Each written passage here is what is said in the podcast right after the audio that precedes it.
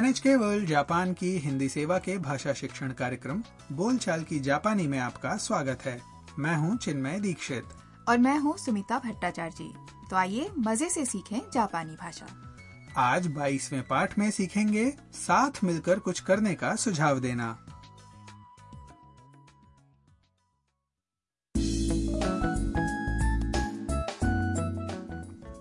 ताम वियतनाम से जापान आई विदेशी छात्रा है। वो चीनी फोटोग्राफर मिया और जापानी छात्र काइतो के साथ होक्काइडो में घूम रही है।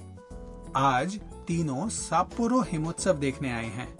उनके सामने बर्फ़ से एक किले की बड़ी सी मूर्ति बनी हुई है। बहुत सारे लोग ये उत्सव देखने के लिए आए हुए हैं। तो आइए सुनते हैं बाईसवे पार्ट की बातचीत।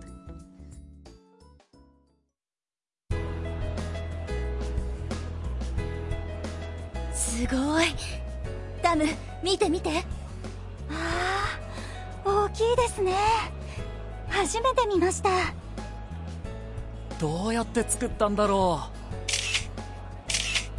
綺麗ですねみんなで写真を撮りましょういいね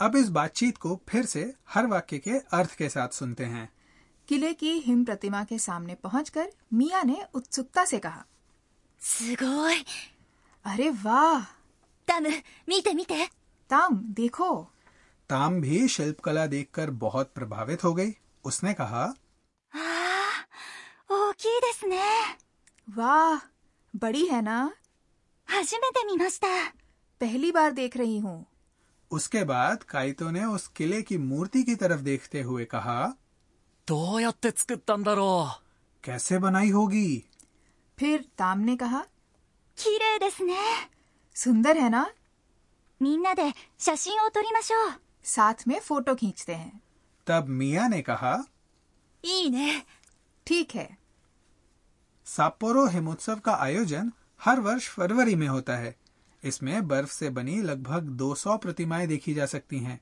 कुछ की ऊंचाई तो 15 मीटर तक भी होती है इतनी बड़ी प्रतिमाएँ बनाना आसान नहीं होता होगा।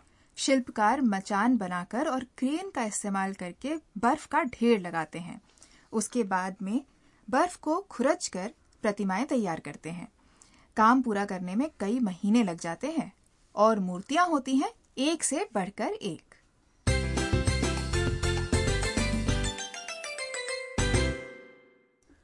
आज का मुख्य वाक्य है शशियों तोरीमाशो यानी फ़ोटो खींचते हैं। ये वाक्य सीख कर आप किसी को साथ में कुछ करने का सुझाव दे सकते हैं। इस वाक्य में शाशिन का मतलब है फ़ोटो और शाशियों तोरीमाशो का अर्थ है फ़ोटो खींचते हैं।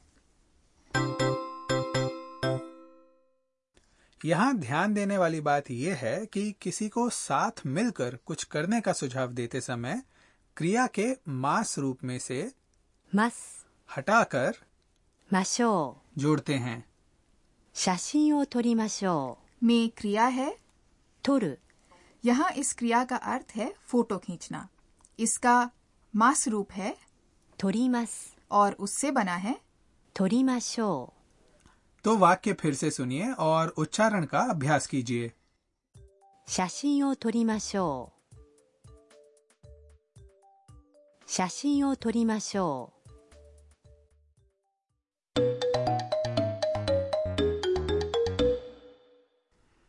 अब एक छोटी सी बातचीत सुनते हैं जिसमें एक औरत अपनी सहेली को किसी दुकान में साथ चलने को कह रही है この店に入りましょういいですね पहले एक औरत ने कहा この店に入りましょう इस दुकान में चलते हैं この店 का अर्थ है ये दुकान और उसके बाद लगा है कारक नी जो उस स्थान के बाद में लगता है जहाँ जाना है। उसके बाद आई है क्रिया हाइर। यानी अंदर जाना। हाइर। का मास रूप है? हाइरीमस। जिससे बना है? हाइरीमशो जवाब में दूसरी औरत ने कहा ने ठीक है। ये सुझाव मानने का तरीका है। शायद आपको याद होगा ई। का मतलब है अच्छा या ठीक। तो सुनिए और दोहराइए 入りましょうこの店に入りましょう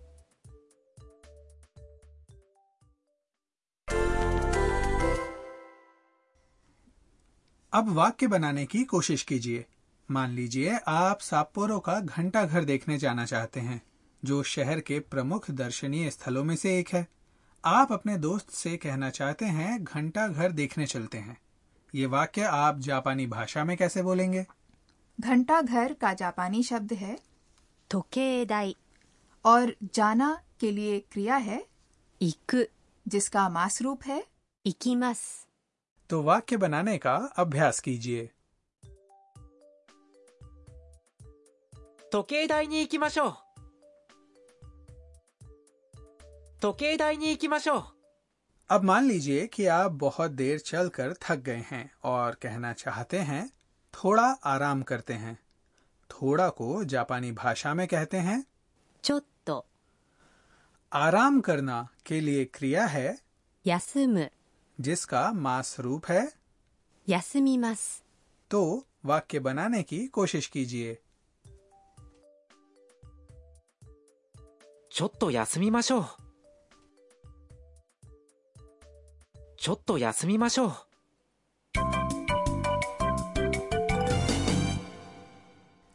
अब बारी है आज के सहज वाक्य की जो मिया की पंक्ति है आप भी याद कर लीजिए すごいすごい का अर्थ है अरे वाह कुछ देखकर हैरान प्रभावित या भावुक होने पर इसका इस्तेमाल कर सकते हैं तो आप भी सुनिए और साथ साथ बोलने का अभ्यास कीजिए すごい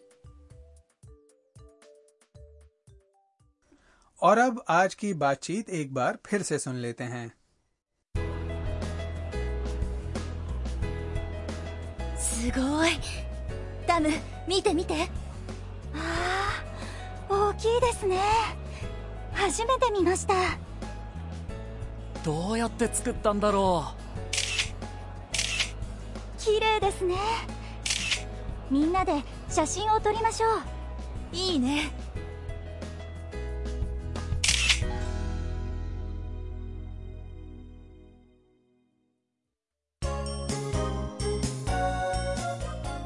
ーヤーのトラベルガイド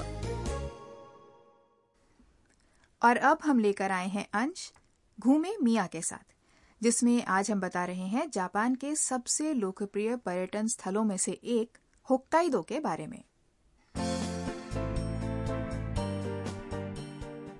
होक्काइदो जापान के सुदूर उत्तरी छोर पर स्थित प्रिफेक्चर है वहाँ दूर दूर तक फैले मैदान हैं, दलदली जमीन है खूबसूरत झीलें हैं और प्राकृतिक गर्म पानी के कुंड भी। इस खुले प्राकृतिक सौंदर्य का आनंद लेने के लिए वहाँ बड़ी संख्या में पर्यटक जाते हैं। वहाँ की जलवायु देश के अन्य क्षेत्रों से अलग है। वहाँ वर्षा ऋतु नहीं है और गर्मियों में भी मौसम सुहावना रहता है। ये भी इस प्रिफेक्चर की लोकप्रियता के कारण है।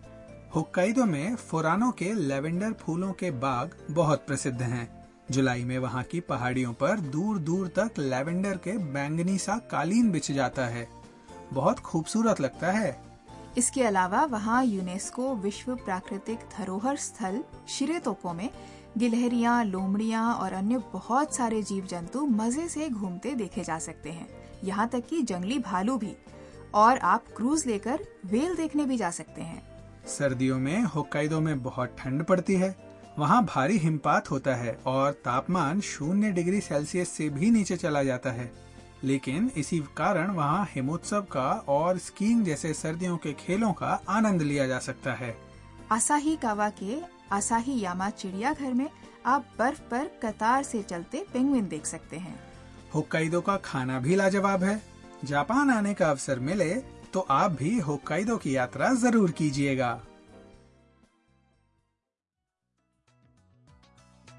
दोस्तों, आशा है बोलचाल की जापानी का आज का पाठ आपको पसंद आया होगा। अगले पाठ में ताम टोक्यो वापस लौट आएँगी और एक दिलचस्प कैफ़े में जाएँगी। तब तक के लिए, सायनारा।